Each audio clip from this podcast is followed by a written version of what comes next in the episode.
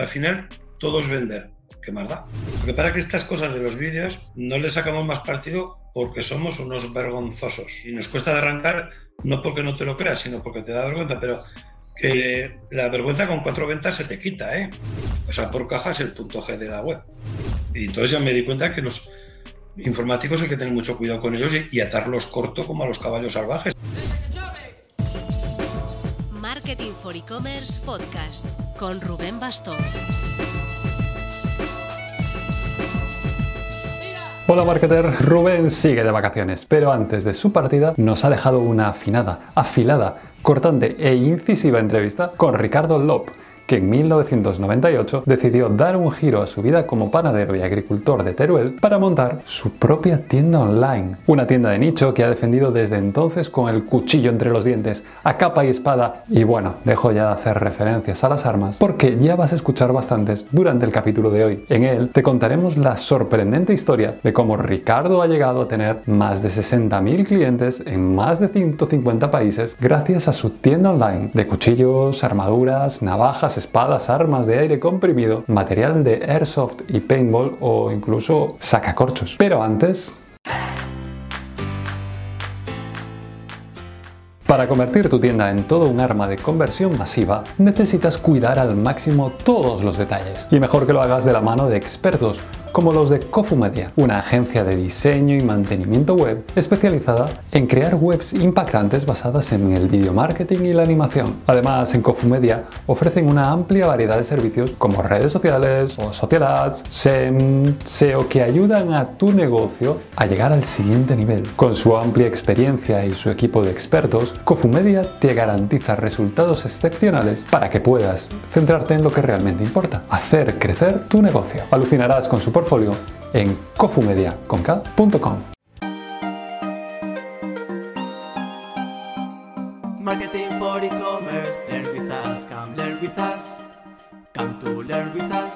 Ricardo Lop, muy buenas. Muy buenas. Bueno, estamos delante de uno de los históricos del e-commerce en España. Para que no pille eh, demasiado centrado en qué es Aceros de Hispania, cuéntame de qué año es este proyecto. Bueno, pues aquí el proyecto empezó en diciembre del año 98 haciendo un curso de correo electrónico para manejar el correo electrónico simplemente. Pues bueno, descubrimos ahí internet y ya se nos encendió la bombilla, ¿no? Dijimos, aquí se puede vender algo. Y claro, donde nosotros estamos en Castelserás, en un pueblo de Teruel, pequeño, como todos los de Teruel.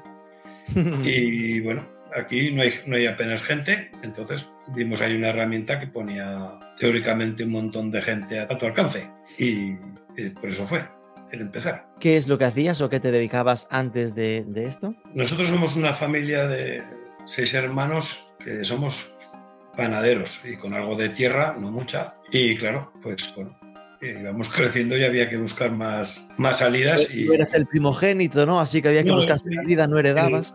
Soy el tercero. Y habíamos abierto la familia, pues una tienda de deportes en Alcañiz, que está a 8 o 9 kilómetros. Y bueno, eso que estás trabajando en casa que haces un poco de todo. Igual estás haciendo pan, que luego coges el tractor y te marchas al campo. Y teníamos también una granja de, de cerdos y tal, ¿no? Y también llevaba una temporada trabajando con, con máquinas de cimentaciones especiales.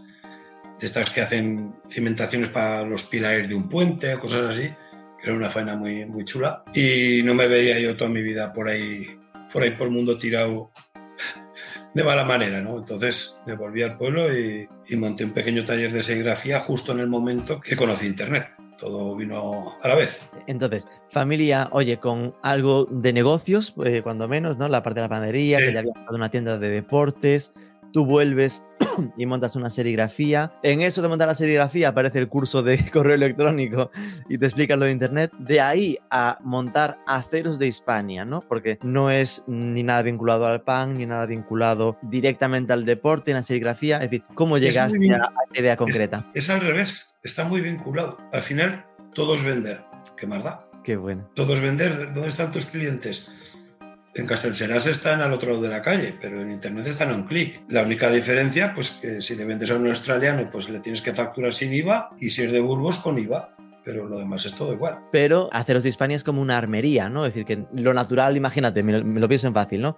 Oye, voy a montar la versión online de la tienda de deportes de la familia, pero hubo como una idea nueva, ¿no? Es decir, ¿te gustaba el tema o cómo apareció esta idea? Yo vi que había posibilidades de negocio, porque estando en un pueblo tan pequeño, ves las cosas desde otra perspectiva. Por eso también desde el primer momento la idea fue vender a todo el mundo. Eso me lo dijo una vez Juan Macías, que tenía la tienda de, de martina.com, Hmm. que los negocios digitales que aparecen en pueblos pequeños como el mío, por lo que sea, desde el primer momento tienen una visión más global del negocio, pero no es por hacerlo mejor ni peor, es una curiosidad. Los negocios que aparecen en las capitales tienen tantísima gente a un kilómetro alrededor Hmm. que les cuesta ver detrás. Y en los pueblos, como no hay nadie alrededor, pues lo primero que piensas es en Tasmania, claro. Y en lo que es el producto, exacto. a ver, yo he cometido montones y montones de errores y algún acierto que ha sido casi de casualidad.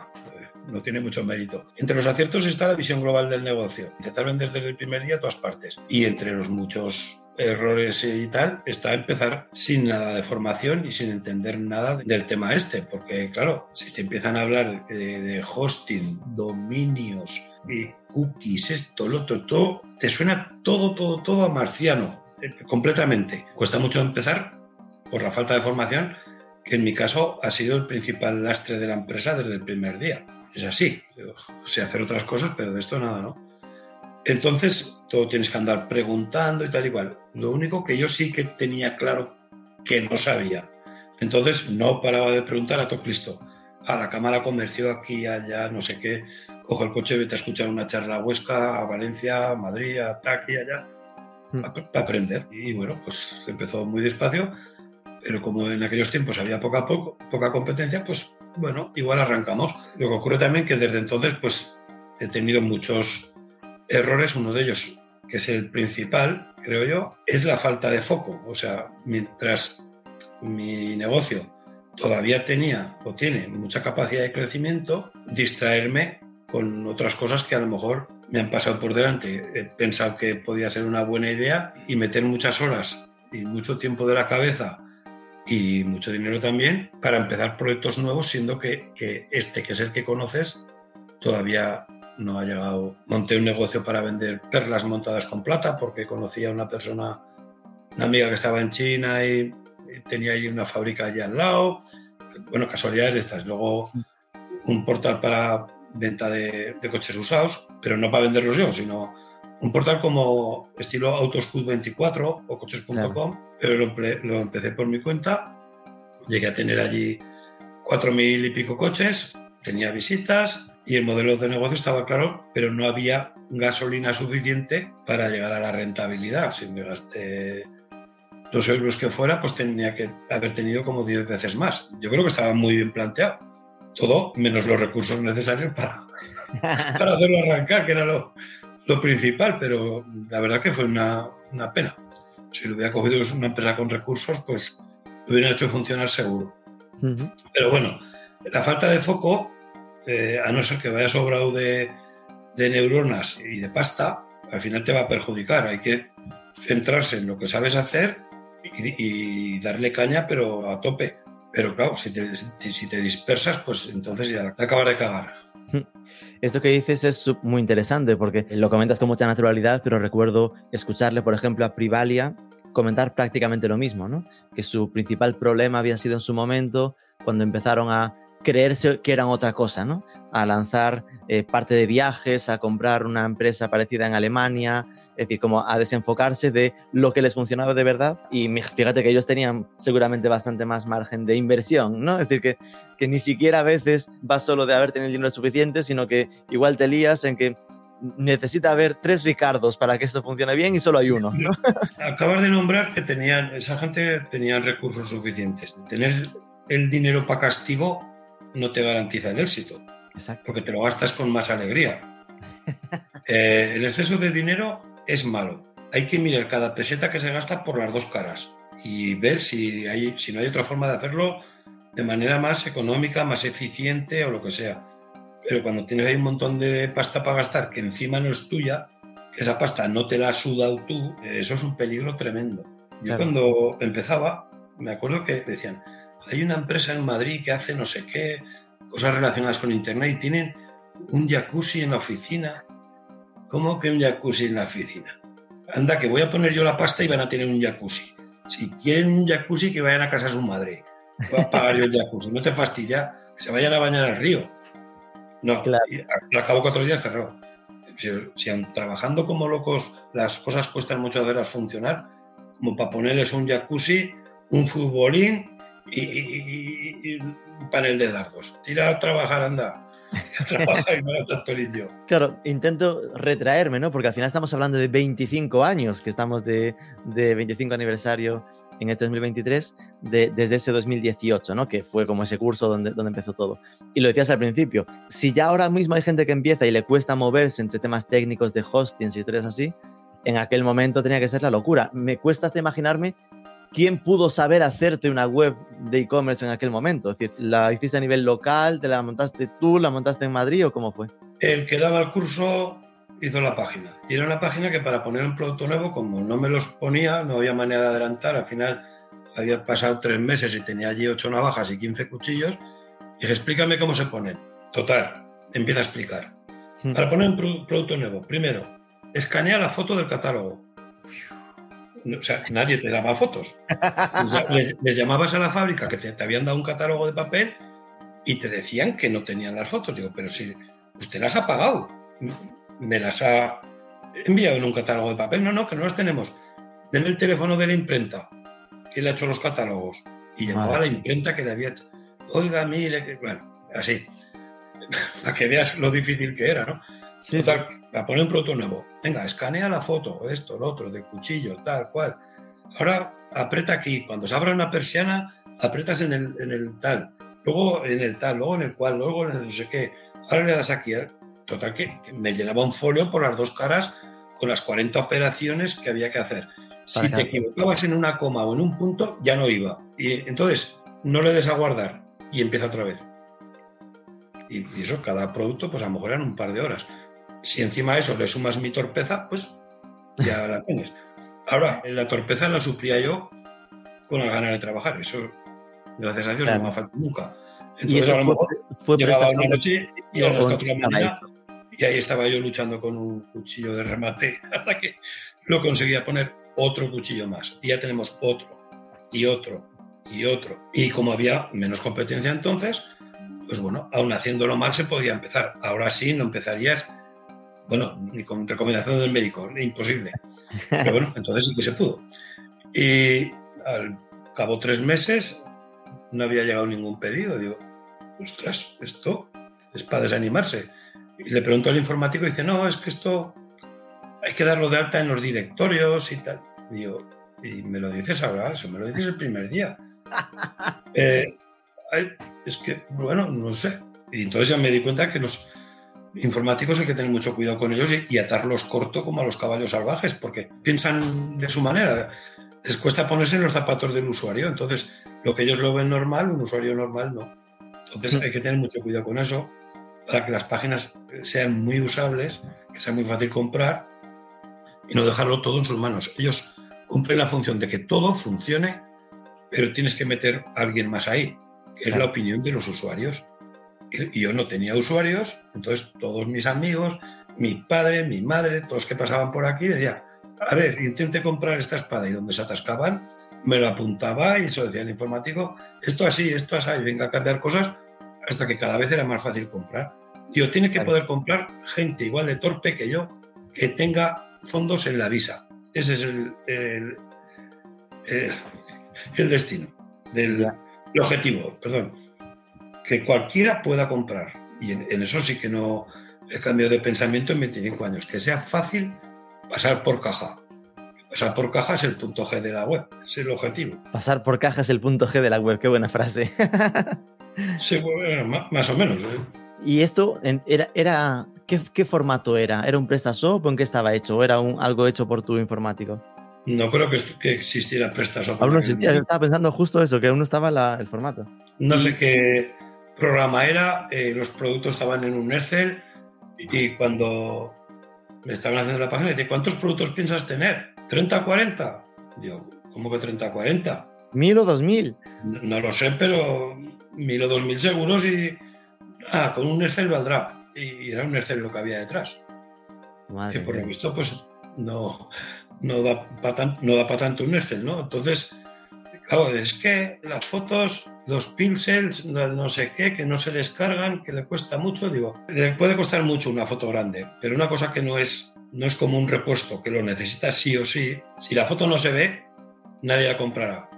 Si le cuesta descargarse, que, que le cueste. Digo, y no cuesta lo mismo en Teruel que en Madrid. Y dentro de 10 años costará menos que ahora. Así que la foto bien gorda, desde el primer día. Y si no, si le cuesta cargar, que le cueste. Y, y, bueno, es una lucha constante con, con los informáticos, pero, pero claro, tiene que ser así. Y bueno, el tiempo nos ha dado la razón. Ahora las fotos aparecen a, a toda pastilla y antes aparecía la foto y se iba cargando pum, pum. Yo me acuerdo un día que le di a, un- a una ficha, hizo la foto y apareció en 5 o 6 segundos. Digo, parecía, parecía un milagro. Y bueno, ahora es lo normal. Pues, pues bueno, hay que echarle la vista un poco al, a largo plazo y eso pasa lo mismo con los vídeos y con todo. Va muy lenta, pues va muy lenta hoy. Ya. Nosotros teníamos, cuando hacíamos el curso, un modem de 56K para 12 ordenadores. Imagínate cómo iba aquello. Y, y- y de 56K eh, hemos pasado a que está la gente con el móvil ahí pam, pam, pam, pam, pam y, y viendo vídeos ahí a chorro. Pues bueno, Me he ido a, a, más rápido. a Web Archive para ver cómo era la web en 2001. Y claro, es esto, ¿no? Es esta sensación de 2001, en plan, en plan con el menú a la izquierda, con el contador de visitas, con el casi preguntas más frecuentes aquí enlazado. Claro, era como un HTML con enlacitos. Es muy de su época, ¿no? Pero ya tenía su English version. es decir, que la versión Sí. internacional enseguida. Sí, bueno, la, la verdad es que, como te decía antes, eh, lo que es la visión global del, del negocio siempre, siempre la he tenido y, y todos mis amigos de aquí que tienen páginas web también. Desde el primer día, pues la página en inglés y, y que se pueda comprar de- desde todo el mundo. Hay gente que necesita una katana. Nosotros hemos vendido katanas a la, a la Ópera de Londres, hemos vendido navajas suizas a Nestlé, marcadas con Nestlé en las cachas, llegar de Suiza a Castelserás y luego a Nestlé. O espadas romanas en Roma o, navaja- o espadas vikingas en, en Noruega. Pues, pues claro que sí. Y de cómo pueden comprar espadas vikingas desde Noruega. Digo, porque los vikingos son de allí, joder, donde, es donde más les gusta. Entonces, no, no hay que, no hay que cerrarse a nada. Una vez, hablando con un amigo de Toledo que vendía cerveza, digo, tienes que vender cerveza en Alemania. dice, pero si allí hay cerveza por todos los lados, allí. Digo, hay cerveza por todos lados. ¿Por qué se la beben? No vas a vender cerveza en, eh, en Dubái. Hay que vender en Alemania. Hay veces que nosotros mismos nos ponemos como barreras mentales, ¿no? ¿Quién va a comprar esto? ¿Quién va? Yo también las he tenido con alguna cosa, ¿eh?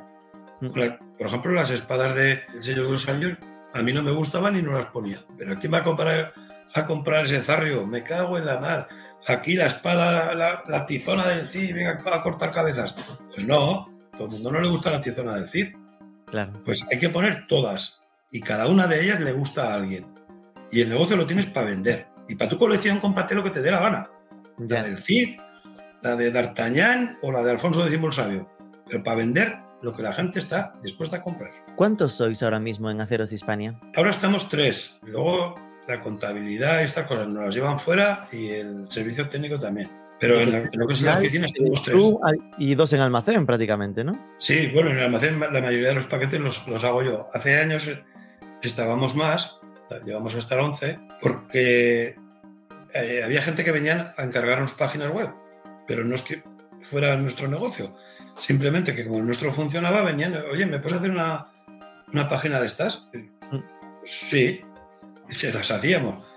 Y, y de hecho, algunas de ellas, una que está en Caspe, que es de unas chicas, eh, bueno, unas hermanas y su madre, y tú buscabas herramienta eléctrica Bosch, herramienta eléctrica martillos Bosch, taladros Bosch, herramientas eléctricas, cualquier cosa que buscaras de eso estaban siempre ellas las primeras.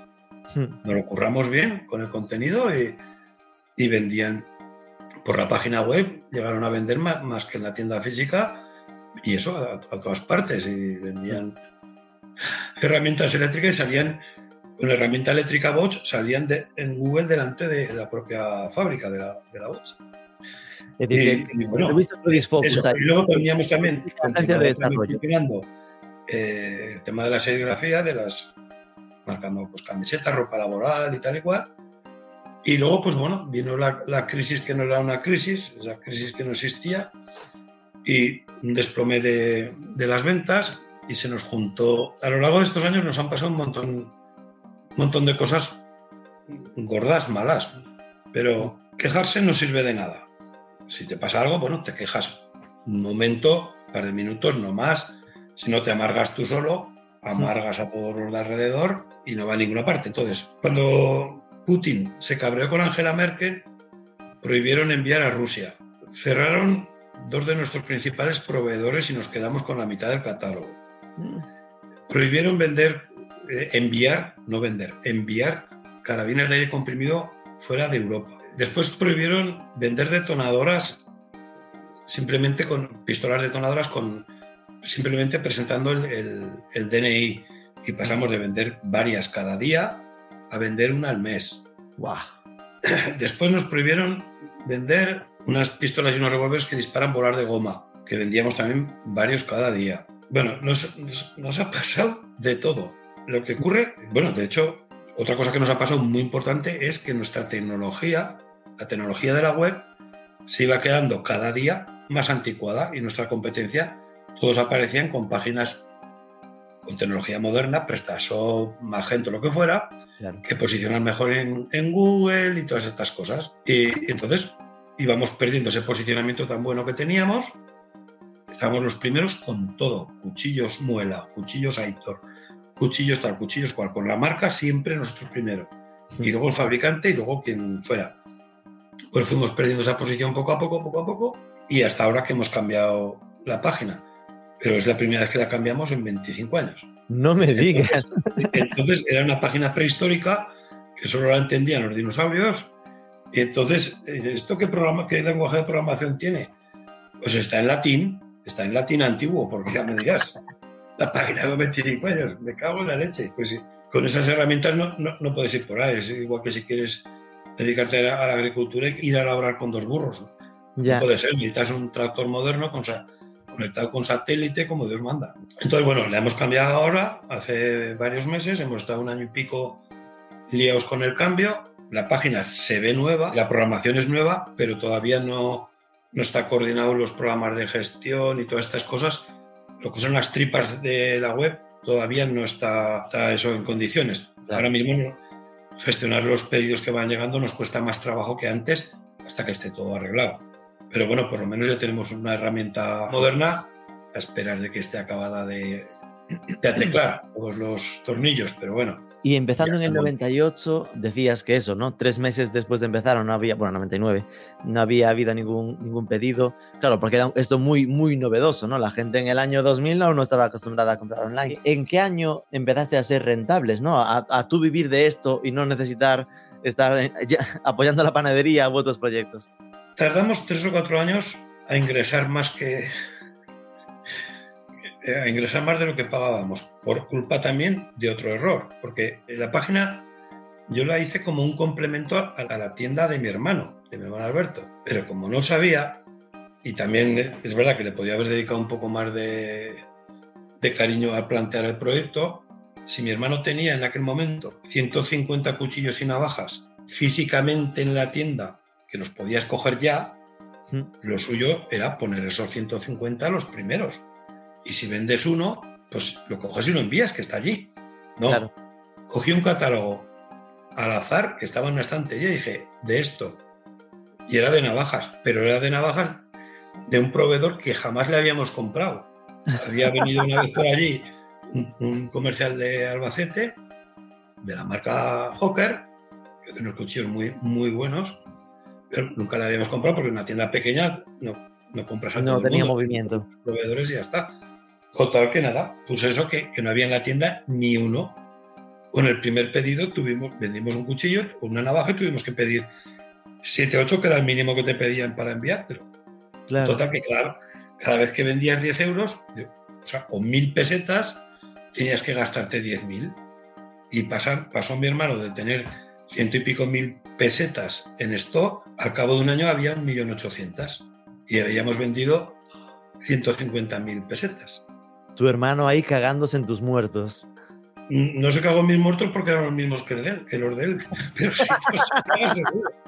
Madre mía, qué desastre. Y con lo fácil que era hacerlo bien. Pues, bueno, no, no supe hacerlo bien. ¿Qué le vamos a hacer? Luego podíamos haber empezado con los cuchillos, con los que estaban allí, los primeros. Luego sigues metiendo Claro. 500 o 1000 cuchillos más de esos cinco proveedores a los que ya les comprar de vez en cuando. Ya. Y hacer las cosas con un poco de conocimiento y de talento. Pero bueno, Qué atrevido. igual que, que se puede decir las cosas que han salido bien, las meteduras de pata está bien decirlas para que no le pasen a otro. Sin duda, sin duda. Porque al final esto no- la gente no es consciente, ¿no? Pero en aquel momento sobre todo, pero aún ahora pasa, esto es el, el apalancamiento, ¿no? En plan de, yo necesito para que me surtan comprar mucho más, por lo tanto te metes en, en tener un stock gigante y eso al final es una necesidad de inversión inicial, porque no lo recuperas hasta, en este caso, 3, 4 años, ¿no? Eh, sí, eh, hay que empezar con, con más cuidado, hablar con los proveedores y, y tal, que luego muchas veces no te entienden. Y dice, oiga, eh, ¿me puede mandar su catálogo a un proveedor que se ha encontrado por ahí? ¿Y usted dónde está? En Ya. Castellserás, en Teruel. ¿Y dónde va a vender? Es que en Andalucía ya tengo, ya tengo clientes que venden. ¿Cómo que en Andalucía? ¿Cómo cómo que en Madrid? ¿Qué me importa? Si yo no- Pienso vender en Madrid, en Andalucía, en Ámsterdam, eh, en Nuuk y, y- y donde sea menester. Hay fábricas y hay proveedores que todavía no entienden Internet. Sacan un cuchillo y no te avisan, no te mandan las fotos. ¿Y qué esperas? ¿A que venga el comercial aquí dentro de nueve meses? No. Si sacas un cuchillo nuevo, rápidamente, fotos, características, precios y tal. Y ese mismo día yo ya lo puedo poner en la web. No necesito que venga tu comercial a Castellseras. Pero sí que necesito que se acuerde de mí. Claro. Y no se han puesto las pilas con eso. Algunos sí, ¿eh? pero, pero no todos. Pues bueno, al final ac- acabas teniendo más al día los catálogos de las fábricas o de los proveedores que te lo ponen más fácil, Claro. que te entienden mejor. Y teniendo en cuenta esto que me cuentas, ¿no? Ese principio tan complicado, ¿en algún momento llegaste a pensar en "Mm, lo dejo? En plan de esto no tiene ningún sentido, me centro en la tienda de deportes de mi hermano. No, de hecho cuando empezó a funcionar, claro, había que vender fuera de, de Europa y no les podíamos descontar el IVA. Entonces hicimos una SL para poder vender sin IVA en Estados Unidos o donde, en Argentina, donde fuera. Y entonces, bueno, que era cuando se empezaba ya a vender un poco, ¿no? Y mi hermano me dice, oye, quédatela tú, que, que no, esto es un lío, no sé qué. Digo, Me la "Vaya, está enviando mucho, a mí ya me da miedo. Ahora que, que se empieza a ver la luz, no, no, es igual, es igual, coge, quédatelo tú y ya está. Y nada, me lo traje aquí al taller donde tengo la serigrafía, me traje el estocaje y, y bueno, pues ya seguimos separados, pues por eso, porque mi hermano no tenía ganas de, de que hubiera ahí tanta mezcla. Pues nada. eh, Ya te vio montando una empresa en eh, Estados Unidos y dijo, esto ya huele raro. Sí, bueno, pues tampoco. A mí no me ha costado, pero no, no sé por qué es lo de.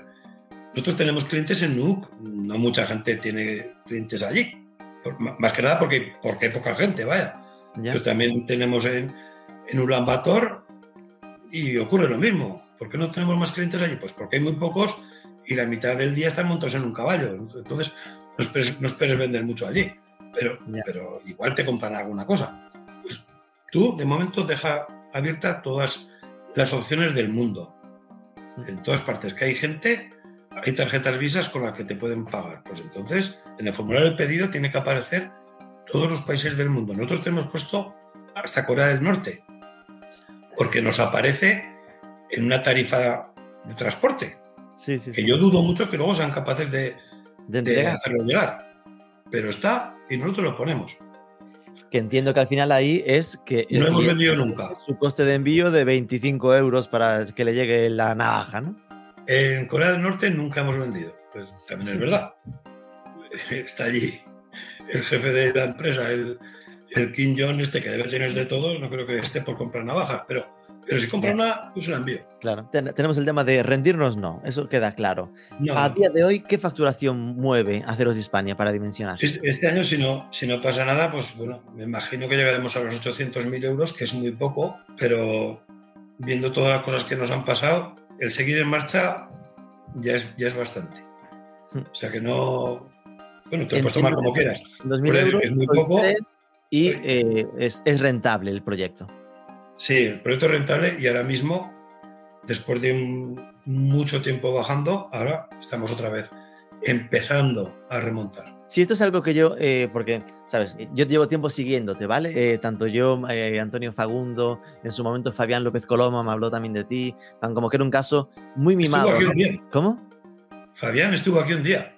Exacto, es que me lo contó, me, me contó, fue que, que había ido a visitarte, en plan de, que sí. conocía el caso y fue, y que, que estuvo contigo por, por ver, conocerte, ¿no? Que al final, para mí era un caso muy, muy, muy interesante de, oye, qué bien trabajaba el SEO. A pesar de los pocos medios que tenía y lo que sea, entiendo que en muchos casos era por haber sido el primero, pero que no solo habría sido eso, supongo, ¿no? Supongo que en tu caso estaba... No era solo por eso.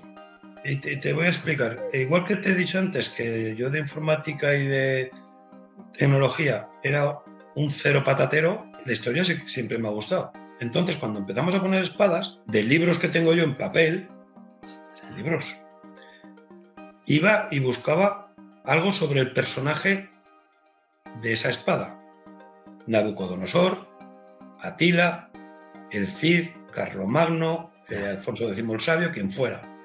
Yo ponía allí unas cuantas líneas sobre el personaje. Y al cabo de, de poco, cuando buscabas en Terra espadas, de los 20 primeros, 17 éramos nosotros.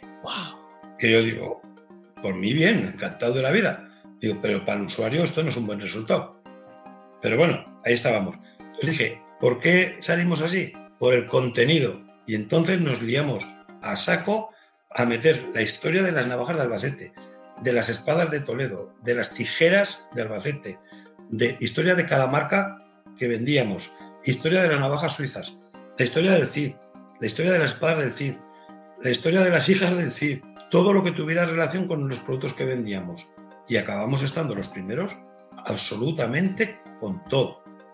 Lo que pasa que por, por no hacer las cosas bien del todo, no supimos, no pudimos aprovechar bien ese posicionamiento porque teníamos una página extremadamente lenta Claro. y, y muchas cosas más. Pero el posicionamiento, llegamos a tener un posicionamiento bestial. Es decir, muy, muy centrado en la apuesta por el contenido. Que ahora igual, a medida que ha ido dándole más peso a la parte de adaptación a móvil, de tiempo de carga, os fue penalizando y ahora estáis tratando de recuperaros de ese bofetón, digamos, ¿no? Nosotros has- hasta ahora la- nuestra versión móvil era arcaica total y ahora en teoría tenemos una versión moderna, seguramente mejorable como todo, como todas las cosas, pero bueno, tenemos una buena versión móvil y bueno, estamos ahí esperando a ver, porque con el cambio, normalmente cuando haces estos cambios tan grandes, se suele tener un bajón de visitas, que te puede durar un mes, dos, tres, seis meses. El caso que, bueno, creo que se estaba haciendo todo bastante bien, pero las redirecciones que hay que poner, teníamos 100.000 y las pusimos justo dos días antes de un cambio de algoritmo de Google que penalizaba las redirecciones. Somos los más oportunos del mundo, pero claro, eso no lo podíamos saber. Entonces, hemos bajado bastante en castellano, aunque ya ha vuelto a remontar, y el batacazo grande ha sido en inglés, del cual todavía no hemos empezado a subir. Claro. ¿Qué hacemos? Nadie lo sabe. Nadie tiene la varita de decir, esto es lo que hay que hacer. Ya. El, el algoritmo de Google es como la fórmula de la Coca-Cola, más o menos. Pero bueno, se barrunta por donde pueden ir los tiros. Y digo, bueno, mientras esto vuelve en sí, ¿qué vamos a hacer? Trabajar. Así que nos pusimos a hacer vídeos en agosto del año pasado. Vídeos que no habíamos empezado principalmente porque me daba vergüenza delante de la cámara ya hablar allí como un loro yo solo. Pero bueno, un día probamos y un compañero, Pablo, eh, hizo allí unas fotos, ni siquiera salíamos nosotros, y las puso en TikTok. Una cosa que a mí personalmente no me llamaba la atención. Ya. Y al día siguiente va y resulta que tenía mil visitas. Dios, mil visitas. A ver esto que no, no dice nada. Digo. Al ataque. Total que cogemos un día allí, no me acuerdo lo que era, un cuchillo, una navaja, no sé qué. Y hola, os voy a enseñar aquí una navaja de Albacete, que esto es la leche, que patatín y patatán. Y nada, al cabo de, de tres o cuatro días tenía 20 o 30 mil visitas. Digo, ¿pero esto qué es? Estaba yo alucinado. Y nos liamos ahí a poner y TikTok nos empezó a borrar vídeos, pero subimos un vídeo de una carabina, la carabina barata, que valía 50 euros, y en 23 horas tuvo 240.000 visitas.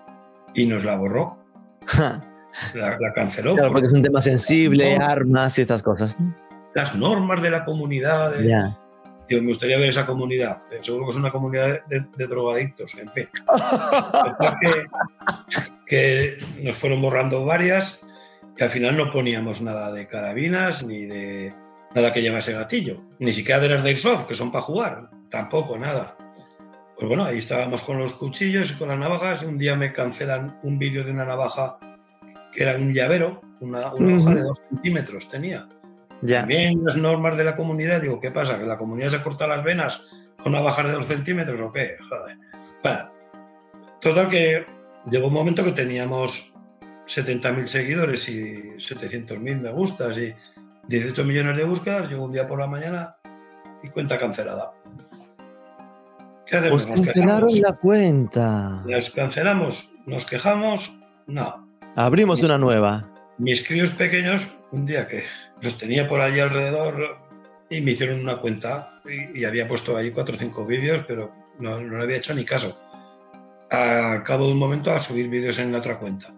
Pues bueno, hoy ya tiene 20.000 seguidores, creo. En- Es que era la que estaba viendo. Fíjate que en la web tenéis aún enlazada la antigua. Que aceros barra baja de barra baja Hispania. Y me daba error. La busqué Sí. y encontré la que ahora tiene 21.000 seguidores, que es la nueva, 21.000 por lo que veo, claro. 21.700, que siendo Ah, la segunda que montáis. Y además es como, me encanta porque es súper natural. Lo veo y es, ya había visto algún vídeo tuyo, había vis- buscado lo de escopeta para matar moscas, que me Ah, hizo sí. mucha gracia.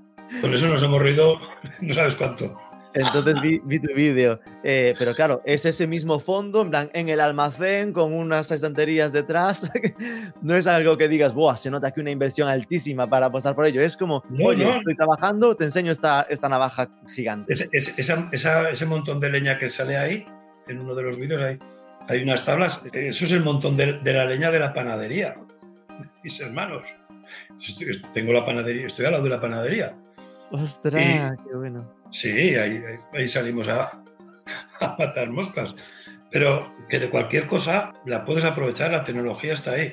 Lo que pasa es que estas cosas de los vídeos no le sacamos más partido porque somos unos vergonzosos. Y nos cuesta arrancar, no porque no te lo creas, sino porque te da vergüenza. Pero que la vergüenza con cuatro ventas se te quita, ¿eh?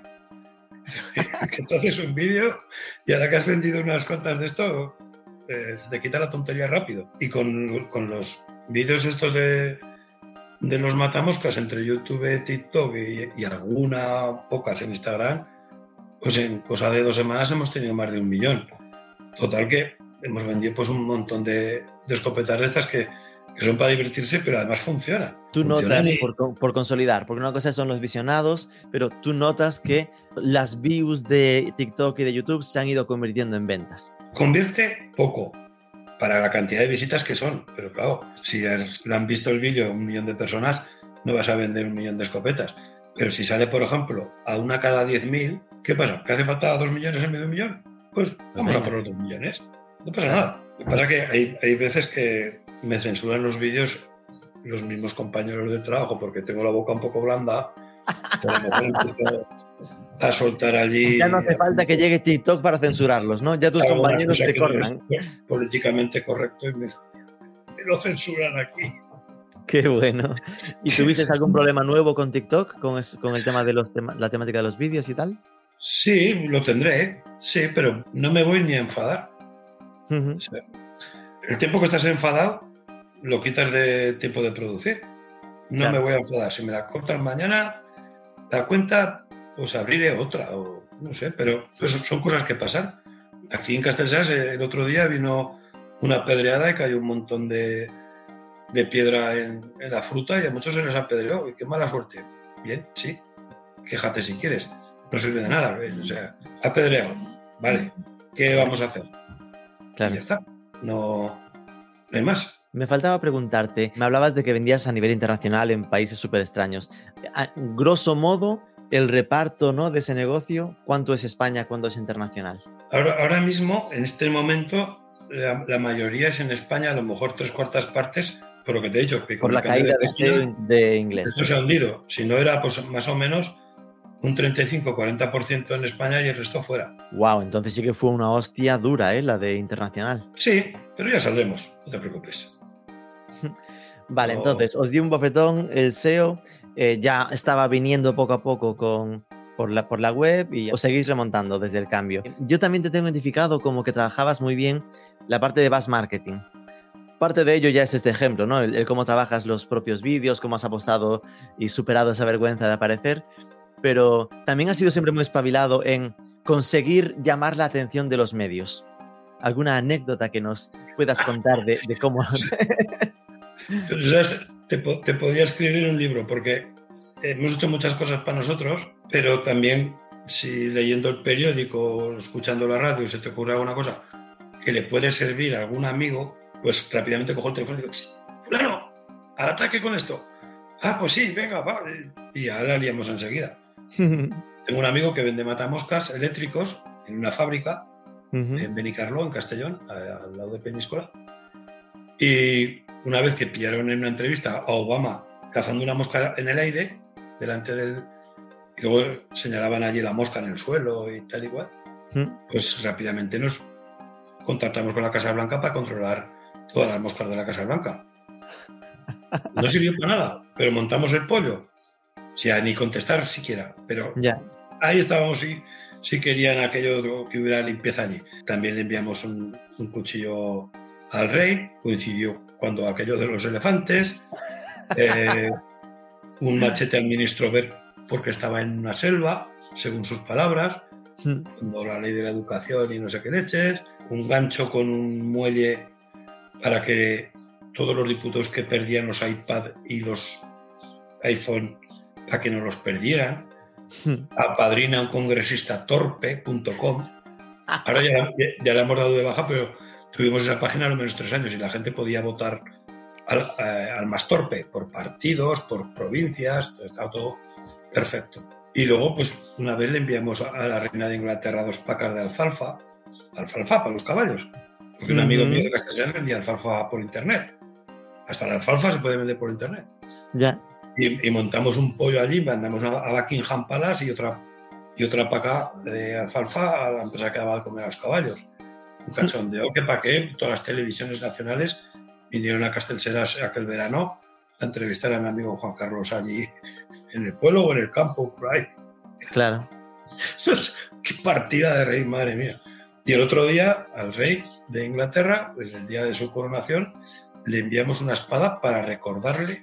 Digo, ahora que se ha hecho el, el jefe de la empresa, el lunes a primera hora, la primera faena, devolvernos Gibraltar, echar a las ocupas y también devolver las Malvinas, que no se le olvide. Y, le mandamos la espada. Total que se montó un pollo con la espada que no veas. Y tres días después nos cerraron la cuenta de TikTok. No sé si tuvo algo que ver. Casualidad. Sí, no tengo pruebas, tampoco dudas. Pero los comentarios con la dichosa espada estaban a cientos, madre mía. claro. Eso son cosas de marketing de guerrilla que tienen que cumplir dos criterios. Que te lo pases bien y te rías, que eso es fácil, y que cueste pocas perras. Si sale mal, te has reído y has gastado poco. Y si sale bien, pues te has reído y, y vendes. Y luego, pues bueno, hay unas barreras que a veces te vienen ideas que no las puedes hacer, pues porque detrás hay un, un drama, digamos. Entonces eso no se puede, no se puede aprovechar.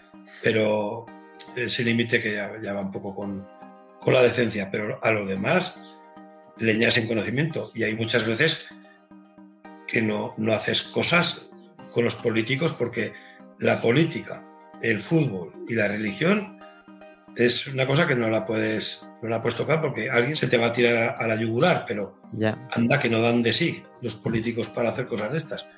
Pero claro, te puede salir el tiro por la culata. Lo único que haces es que la mitad de tus clientes se enfaden.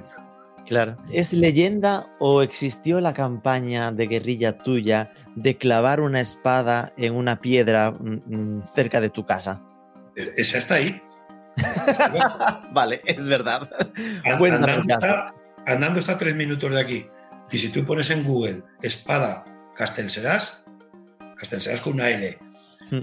hay otro Castelsera en Lerida. Espada Castelserás, la pones en Google y te sale ahí una espada clavada en una piedra delante de un azú en el río, que un azú es una pequeña presa, y ahí está clavada la espada, que antes no se podía ni bajar, y ahora puedes ir hasta con tacones, de tanta gente que va a hacerse fotos con la espada que la hizo el, herrero, el herrero aquí en el pueblo, con el osicorte hizo la espada, le pasó la radial un poco y la clavamos allí con, con sica y eso no lo arranca ni Dios. Pero gente allí estirar, madre mía, se ha ido. Y era para cuando se repitieron las elecciones, porque los políticos que tenemos en España, que dejan bastante que desear, todos querían mandar, ni Dios trabajaba, nosotros venga a pagar, desangrando a los autónomos y ellos que sí quiero mandar, yo, yo, venga, ponemos la espada de Spanibur y aquí a estirar. Y el que la arranque, presidente, y mañana a las 8 todos al tajo. Y les escribimos a todos, ¿eh? Y no vino ninguno. Normal, le estás haciendo la burla. Pero a las 8 de la mañana estaban los del programa de Ana Rosa Quintana. Claro. Y bueno, cosas así. También le mandamos un jamón de Teruel a la selección francesa de baloncesto cuando perdió contra la española, que no paraban de quejarse de que la, eh, Gasol se dopa, de su hermano se dopa, la selección española se dopa. Y digo, espérate, pájaro, que te vamos a mandar una muestra de las sustancias dopantes españolas. Un jamón de Teruel. Y, y- y el jamón de ese salió en el programa de Susana Griso, un jamón de Teruel, jamón pa' aquí, jamón pa' allá, jají, jaja, jaja, jaja. Y se agarraron un cuarto de hora en un programa a las 11 de la mañana y el gasto había sido un jamón y el envío. No llegaba ni a 100 euros. Y luego también le mandamos otro jamón a Donald Trump y a Kim Jong. Aquella vez que fueron a cenar juntos, yo, ayer se amenazaban con armas nucleares, yo iban a cenar Claro. juntos. Digo, esto no es normal. Esto hay que suavizarlo de alguna manera un poco, ¿no? Y les mandamos un jamón de Teruel, un pan de Castelserás y una botella de aceite y un, un tarro de melocotón de calanda. Lo que está claro es que no te centras solo en las espadas cuando te pones a jugar con el marketing de guerrilla. Eres Sí, casi un bueno, embajador de bien. Castelsteras. Van a nombrarte Pero- alcalde. Te lo pasas bien y aprendes. Y, a- y Benedicto XVI, mientras fue papa, no bendijo otro aceite más que el de Teruel. Y lo ponía en la página web del Vaticano. Ujú. Benedicto XVI solo bendijo aceite de Teruel. La primera vez lo llevamos en persona con el coche allí a Roma con un amigo, 100 litros en el maletero para los santos óleos, para los- las confirmaciones, para los enfermos y todo esto, ¿no? Y los italianos, que son los reyes mundiales de la distribución del aceite, pues todos los de la archidiócesis de, de Roma que se iban al cementerio, los despedían con aceite de Teruel. Qué bueno. Y en tantos años, ¿no? Trabajando con marcas de navajas y de espadas, ¿llegaste a plantearte en algún momento hacer marca propia, ¿no? Para conseguir más Sí. margen y todo esto. Sí, pero para eso hace falta un volumen de ventas mayor. Parte de nuestra competencia, aparte de que lo hagan mejor que nosotros, muchos de ellos tienen apoyo en, en una tienda física, que pueda estar en Madrid, en Barcelona, en Almería, en Toledo. Entonces, eso te genera ya unas ventas de por sí, que tú haces con marca propia, X unidades, y eso te facilita mucho la venta. Nosotros no tenemos ni cartel en la puerta. Pegado a mi nave hay un tractor, en el otro hay otro tractor y hasta hace pocos años estaba todo lleno de ovejas. ¿A quién le voy a vender aquí? Entonces no tenemos tienda física. Claro. A lo que quiero ir a parar que para, para hacer marca propia tengo proveedores que me, me lo, me lo harían y productos de, de muy buena calidad, pero hace falta un nivel de, un nivel de ventas muy, muy superior. Habría que vender como 5 o 6 veces más. Pero sí que lo llevamos en la cabeza desde hace años. Ok. Y después a nivel marketing, ¿qué estáis haciendo? Porque entiendo que al haber tenido ese golpe con el SEO, supongo que por una parte estaréis trabajando el SEO para recuperaros y después entiendo que intentando compensar con SEO, SEM y cosas así, ¿no? Esta semana hemos empezado con el SEM a un nivel muy bajo para ir, para ir probando porque es muy, es muy fácil tirar el dinero. Con el Google Shopping, el SEM, algo en TikTok y algo en, en Facebook. Pero probando, porque nosotros nunca hemos, nunca hemos invertido dinero en anuncios, en parte porque los propios anunciantes, Google, no nos dejaba anunciar carabinas. Claro. Había gente que tú ibas a anunciar un cuchillo o una cantimplora y debe haber una, una araña de esas, la araña de la muerte, Hmm. que revisa tu página y ve allí muchas pistolas y mucho de esto y aunque Ya. quieras anunciar una cantimplora, te dice que no. Claro. Que esas cosas van cambiando, ¿eh? Igual el año pasado no te dejaba y si pruebas ahora sí que te deja. Entonces, pues bueno. Es decir, que aun queriendo no te dejaba, pero ahora parece que, que se deja un poco más. Sí, bueno, al, fi- al final es de- no te deja. Bueno, y a tu competencia tampoco. No te quejes, bueno. Anuncia otra cosa o, o anúncialo en otro lado o yo qué sé. Buscaba otra opción. y planes a, a medio plazo, ya por, por finalizar. Entiendo que está claro que hay un reto bueno que es lo de arreglar lo del SEO. No sé esto ahí si lo estáis trabajando en concreto y te han dado alguna pista de cómo arreglarlo, pero ¿qué otros retos tienes en este 2023-2024? El reto a corto plazo es que la página que tenemos que funcione correctamente, con, coordinada con las tripas y todo, el, y todo el bacalao, todo lo que hay detrás que no se ve. Y después de eso, la intención, el objetivo, que ese, tengo el mismo objetivo desde hace un montón de años, ser una página que sea el referente en cuchillos, espadas, navajas y todo ese tema, pero a nivel mundial. Y para eso hace falta tener, pues a lo mejor cuatro o cinco veces más o, o, o diez de los productos que tenemos. Si tenemos ahora 50.000, pues a lo mejor tenemos que llegar a 300.000, pero ahora no podemos, porque es todo muy manual. Entonces hay que automatizarlo mucho. Siempre hay a- al final un punto manual, pero más de revisión y de optimización que de, que de otra cosa. Pero Claro.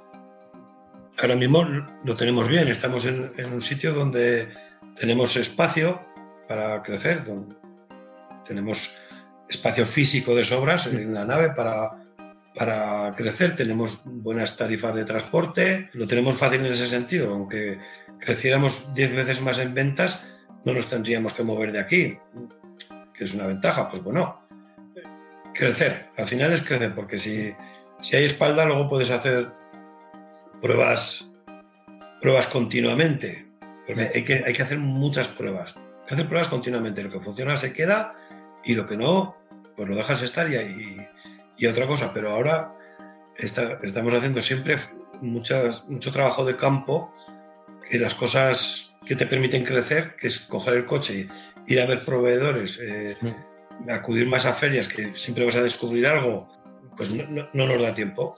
Y luego con el marketing de, de guerrilla, si podías estar montando el pollo cada semana, si quisieras. Porque ideas es lo que sobran, ¿eh? madre mía. Claro. Pues Ricardo Love, de verdad, muchísimas gracias por abrirnos las puertas de- del proyecto. Me quedo pendiente cuan- cuando vaya por Teruel de hacer esa peregrinación como Fabián para, para conocer el proyecto y la... Aquí, Eh, aquí siempre, siempre tenemos café. O sea, cuando vengas, no te preocupes que charlaremos un rato y nos lo pasaremos bien. Pues encantado, Ricardo, un abrazo. Venga, muchas gracias a ti.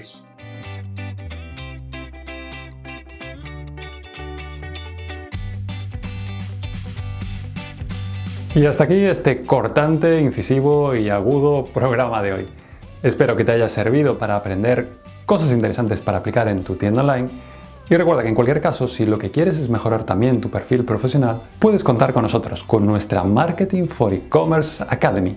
Acabamos de lanzar la segunda edición de nuestro programa de certificación para ser un e-commerce specialist en un programa creado, pensado y aplicado para que puedas mejorar de la mano de profesionales top que trabajan en alguna de las tiendas online más potentes de España. Son ocho semanas intensas, a ritmo de dos sesiones a la semana, que comenzarán el próximo 26 de septiembre. Por ser oyente de este podcast, podrás conseguir hasta un 10% de descuento en el precio utilizando el código podcast.